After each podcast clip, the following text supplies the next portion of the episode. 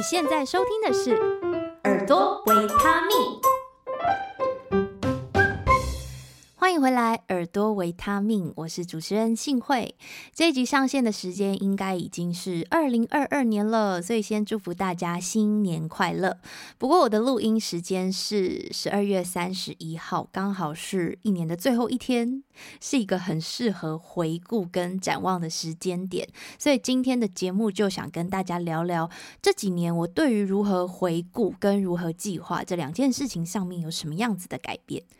不知道你会不会跟我一样哦？以前的我都会很认真的列出新年的新希望，而且也会在年底的时候去检视我的新希望到底有没有达成。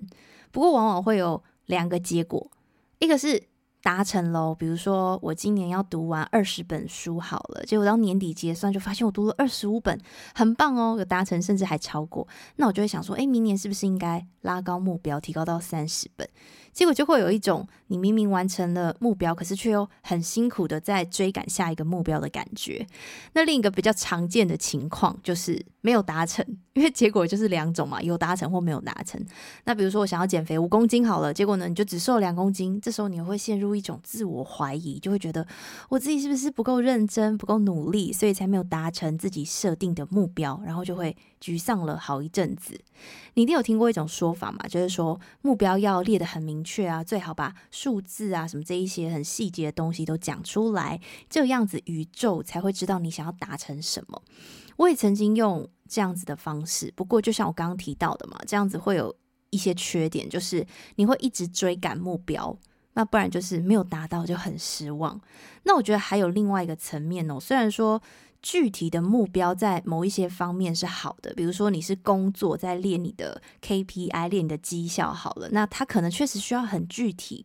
可是如果是在我们整体日常生活的当中，具体这件事情是不是也代表了某一种局限呢？因为我们会去具体列出来的事情，可能是我们现在可以想象得到的事情，可是搞不好我们可以做到的比我们想象的还要更多。更好，甚至更远大。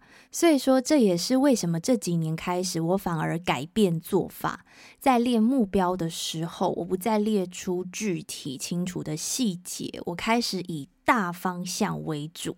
今天这集就要跟大家分享，有没有什么更好的方法，可以帮助我们计划未来这一年，以及回顾过去的一年。好，这几年我开始试着去回顾哦，这一年当中我到底完成了什么，而我比较少去细数那一些我没有达到的事情。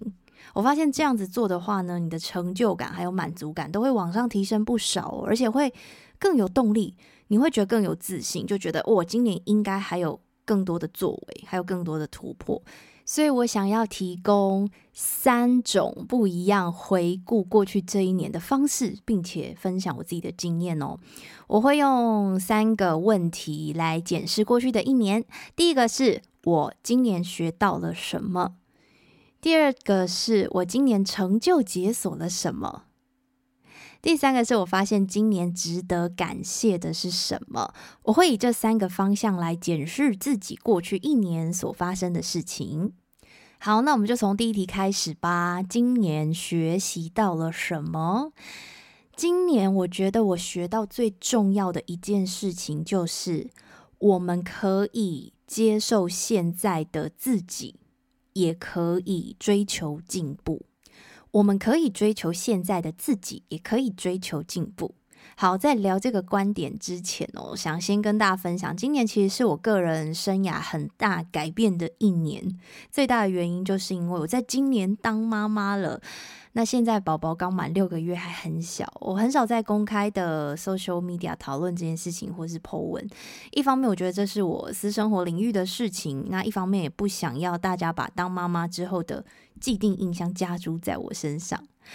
好，那说到生小孩呢，所有的妈妈应该都跟我一样嘛，最大烦恼就是你除了怎么教养小孩之外，产后的减肥瘦身也是一个很令人烦恼的议题。那我在孕期的时候，其实都还有维持重量训练的习惯，那体重也控制的还 OK，就是落在那种医生建议安全增加的范围之内。可是呢，当生完小孩站在体重计上的那一瞬间，是非常令人崩溃的，因为体重就只下降了三公斤，这不就是刚好只是宝宝的体重吗？那剩下的呢，全部都还在我身上，非常的令人崩溃哦。虽然说一直以来我也不算特别的瘦，可是从小到大也没有到真的胖过，所以这个体重可以说是我。人生的高峰，那加上你产后可能你又要哺乳啊、坐月子之类的，你也没有办法马上就减重。尤其当你发现以前的裤子都穿不下的时候，那个心情真的是非常的难调试。虽然我很想要马上就可以恢复以前的身材，不过其实我在孕期当中也看了一些书嘛，我也知道怀孕过程本身就是一个增胖的过程，因为你的身体会变成易胖体质，就是说你吃的东西其实也不一定真的有那么多，可是身体为了维持母体跟宝宝的健康，所以它会把那些养分都吸收进去，而且整个怀孕的过程大概有九个月嘛，那。身体有了这么大的变化，它增加了这么多的体重，然后孕育一个新的生命，它怎么可能在一两个月之内就恢复呢？恢复的跟以前一样？所以我就不断的转念之后，我就比较可以接受身体的变化了。其实我反而要感谢我的身体为我做了这么多努力，它去保持我跟宝宝的健康，而不是去仇视我的身体。把他当成敌人，一直嫌他不好看，要改变他。那我就先接纳自己之后，然后我就慢慢的开始恢复运动，我又开始去重量训练。那一开始肌力也是下降非常多，因为毕竟你的拿的重量没有那么重了嘛，所以就肌力下降了，而且核心也没有什么力气。然后某一些动作，你耻骨可能还是会很痛。就慢慢的坚持，慢慢的坚持，然后一两个月之后，我就发现，哎，身体的力量恢复了，然后你慢慢的比较有信心，觉得说自己是可以进步的。那刚好我也看到 Kelly 教练，就是我之前有访谈过的健美女大生 Kelly 教练，她有在开一门线上课，就是在讲精准减脂，所以我就决定好好的报名，然后跟着大家一起减脂。那减肥的经验，我想只要是女生，你多多少少应该都有这个经验。我觉得最难调试的就是患得患失的心情。可能你觉得我已经吃很少啦，又有运动，可是当你站上体重机的那一刻，你就觉得为什么我体重下降不如我的预期呢？然后你就想要开始改计划，用更激烈的手段。那后来你可能就觉得那个激烈的手段，往往你就是没有办法长久坚持，然后你就会整个放弃。就会在这样子的恶性循环里面当中挣扎。那我觉得 Kelly 教练他提供的方式都很科学，他会告诉你要用怎样子的步调去执行你的减脂。我觉得最大的收获就是你真的要给自己时间，然后你用对的方法，你持续至少两三个星期，你就会看到成果。虽然说我体重下降的速度没有到很快，可是到现在我距离原本体重越来越接近，而且以前的裤子也大部分都穿得回去了，我就觉得非常的感动。好，今天并不是什么减肥的 经验谈，只是我觉得减肥是一个很贴近大家的例子哦。当我们想要做这件事情的时候，其实我们就是想要改变。可是我们在面临改变的时候，往往会有两个极端的拉扯。你一定听过一种说法嘛，就是要全然接纳现在的自己。可是这个观点是代表了我们就已经觉得自己很棒。不用改变了吗？而且有时候我们想要全然接纳现在的自己，你还会因为自己有对自己的批判而觉得我不应该这样。所以我觉得这也是一个很矛盾的心情。那另一种极端就是极端的厌恶自己，可能用谩骂、批判自己的方式，然后去逼迫自己朝所谓的理想的样子去改变。好像就是这两种。极端，可是后来我自己发现，其实你要改变的话，你要先接纳自己。就像我意识到，身体其实为我做了很多，可是接纳自己也不代表你不想改变哦，也不代表你是懒惰不求上进，而是你意识到自己目前所处的阶段，允许它就先这样子，同时也可以很有耐心的以自己现阶段的状况。去找出可以改变的小习惯，比如说自己备餐呐，那要外食的时候，你就可以先查好那种健身餐。等等，这些习惯慢慢的改变，一小步一小步的就可以朝向理想、比较理想状态的自己去前进。然后也不要急着批判自己，不要因为几天没有成果就觉得自己很懒惰，或是自己的计划没有用。给自己一点点时间，客观的去看待结果。如果没有很理想，没有关系，可以再调整。可是如果你有进步的话，就给自己欢呼一下。所以我觉得可以接受现在的自己，也可以追求进步。这两个观点并不矛盾，它是可以同时存在的。这也是我觉得我今年最大的学习。第二个问题是，今年成就解锁了什么？我觉得这里的成就不见得要指的是多远大的事情。如果你今年有做过一些以前没有做过的事情，不管是工作上面的成就啊，或者是生活当中发生的小事。都可以哦，都算了，都可以把它列出来。那我觉得我今年最大的成就解锁，应该就是 生了一个小孩吧。那很多技能也因为生小孩而提升。像是开车，因为接送他一定要常常开车。那我虽然有驾照，可是以前没有常常开，所以上路还是会有点怕怕的。可是现在几乎每一天都要开车，然后还要停那种机械式的停车位。以前可能我也会觉得那种停车位很小，停起来压力很大。可是现在因为天天都要做，所以就变得还蛮熟悉的。开车停车这件事情对我来说不再这么可怕了。所以我觉得这是我今年一个小小成就解锁的事情。那除了这个之外啊，今年我也开始当企业的讲师。那原本我的声音就是一对一的声音培训嘛。那下半年之后，学生都都还蛮稳定的。那不管是学习唱歌，还是学习说话、学习声音的使用，我都可以感受到大家的进步，也代表了我引导的技巧有增加，那也开始有一些公开讲课的邀约。其实我之前就零星的到学校去讲过一些课，那我也慢慢整理自己的教材，还有一些教学的逻辑，然后有一些经验的累积，我慢慢的去修改怎么样的方式可以一步一步的帮助大家前进。所以今年我也第一次正式的到企业内部去做。声音培训，我觉得这也算是我今年小小的成就解锁，还蛮开心的。第三个是今年发现值得感谢的事情，我今年发现到自己是无条件被爱的，我要感谢自己发现这件事情，也要感谢我的宝宝，还有我的爸爸妈妈。可能是因为自己当妈妈的原因哦，从宝宝还没有出生之前，就会帮他准备好多的用品，然后你也会看书啊、看影片来去学习一些照顾宝宝的技能。那当你看到他吃饱穿暖、露出微笑的时候，心里其实就觉得满满的成就感。那回顾自己的原生家庭，我发现我的爸爸妈妈也是很努力，给我一个很棒的成长环境。然后在我还不懂事，不认识这个世界，不会说话，甚至我还不认得自己爸爸妈妈的时候，他们就已经无条件的爱着我。然后今年我真正意识到这件事情，让我觉得自己是非常非常幸福的。我也想感谢自己，今年发现了几件真正可以疗愈自己的事情。这几年我一直在进行断舍离，就是去检视生活当中的物品，够用就好。有需要才买，不会因为想要才买。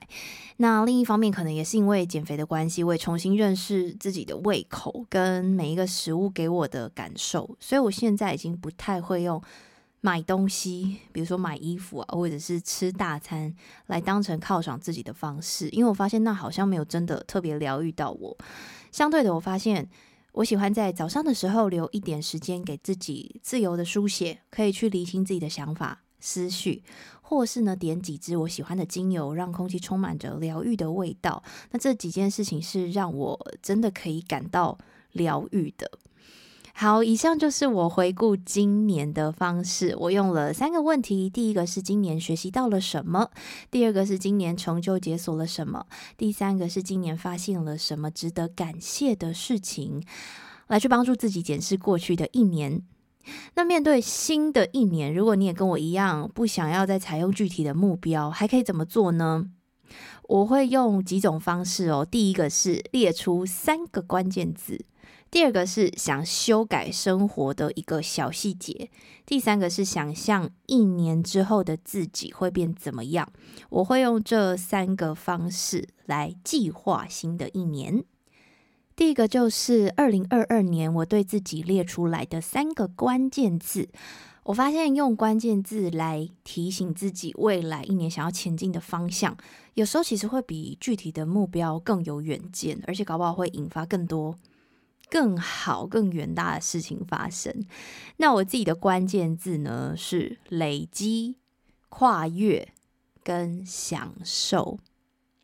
累积呢，也是我最近这几年的很深的感受。因为我们活在一个太讲求速成或者是爆红的社会，我们看到很多一夕成名成功的例子，却忘记了那是超级少数，或者其实他们也累积了很久，只是我们刚好看到从零到一的那一瞬间。所以对我自己来说，我希望自己不要忘记累积的重要。新的一年，我也想要持续的累积专业，在工作上进步，包括了声音专业的学习、教学策略的尝试，还有更多的输出，包括了我在 YouTube 的教学影片啊，或是像这样子的 Podcast，然后去持续的累积自己。第二个关键字是跨越，我希望除了原本的专业之外，还有更多跨界的合作。其实我自己有一些想。方法在进行，它会是跟声音有关，可是又是不同形式的作品。细节我目前还没有办法透露太多，不过如果之后确定的话，一定会跟大家分享。第三个关键字是享受。如果你跟我一样有小孩的话，你应该会有一种感觉嘛，就是白天要工作啊，晚上要照顾小孩，一整天几乎不太有什么喘息的时间，会觉得每天都过好快哦。不过正是因为这样，我才觉得享受更加的重要。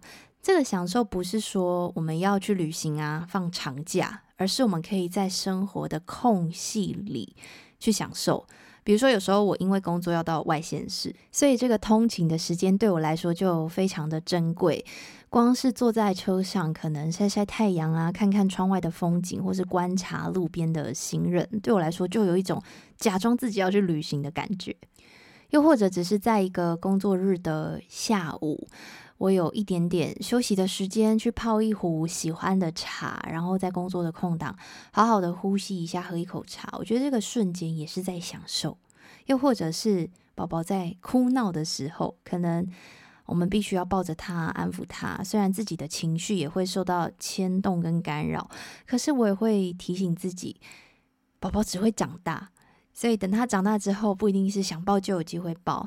那在这个时间点，我就更可以去感受到他的体重、他的体温、他的心跳。我觉得这也算是一种享受。所以我希望自己在未来的一年里面有更多这样子享受的瞬间。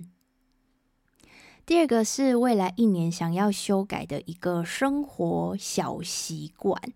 我觉得，与其有时候列出很多那种很。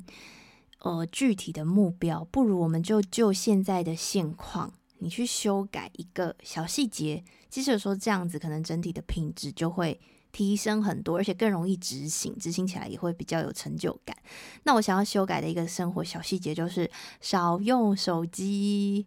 虽然我觉得我的手机成瘾可能跟大部分的人。比起来程度算是比较轻的，比如说我的手机是不会带进房间的，所以我睡前跟起床之后我都不太会用手机。但是我还是希望在白天的空档的时候，有时候还是会不自觉抓起来就想要滑，然后一滑你就十几二十分钟过去了，真的是一个时间黑洞。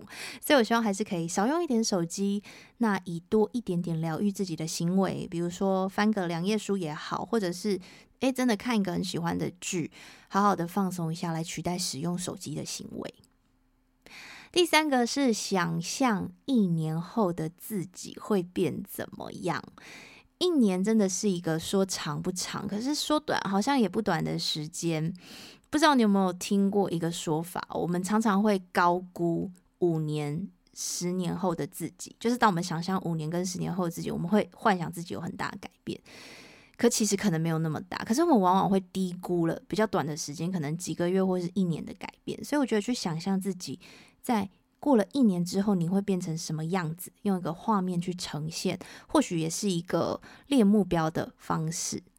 一年后的自己呈现的画面是，我笑起来非常的有自信，这样的自信包含了外貌。我的身材朝着更理想的样子前进了，而且是我前面提到的，它是用一个比较理想、慢慢靠近的方式，比较健康的方式去达成。那我有更多跟现在比起来没有的经验，它可能是工作上更专业、更跨界的合作，所以让我更有自信。那专业的提高呢，也让我的收入时薪都增加了，所以代表我更有余裕，我可能更可以安排自己的时间。比如说，我想要做自己的事情，或者我想要多花一点时间陪伴家人或孩子，我都可以自由的去安排。这个就是我想象一年之后更有自信、更快乐的自己。好，这就是今天这一集，希望跟你分享三个回顾过去一年跟三个计划未来一年的方法，希望可以带给你一点点不同的方向哦。也谢谢你收听到节目的最后，今天的分享对我来说还蛮私人，其实蛮害羞的，可是好像也更亲密了一些。不晓得你对这样子分享的内容有什么想法？非常欢迎你可以到 IG 私讯我，告诉我你的想法心得。那也非常谢谢大家这一年以来的收听，虽然我的更新频率没有到非常频繁，但是还是有蛮多的鼓励，包括了实质的小额赞助。那在明年开始，我希望可以以每个月三集的方式更新，我会在每个月的二号、十二号、二十二号这三天更新 Podcast 的集数，也希望你可以持续的锁定喽。我是主持人信慧，我们就下一集再见了，拜拜。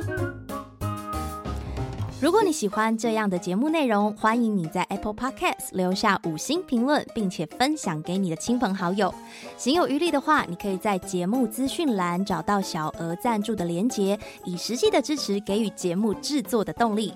习惯使用 FB 的朋友，欢迎追踪粉专一名靠声音吃饭的女子，上头会有公开活动行程以及节目更新资讯。喜欢 IG 的朋友可以搜寻 M I S S 点 H S I N H U I Miss 信会，这里会有更私密一点的生活分享，也欢迎私讯给我你对节目的想法还有心得，请持续锁定耳朵维他命。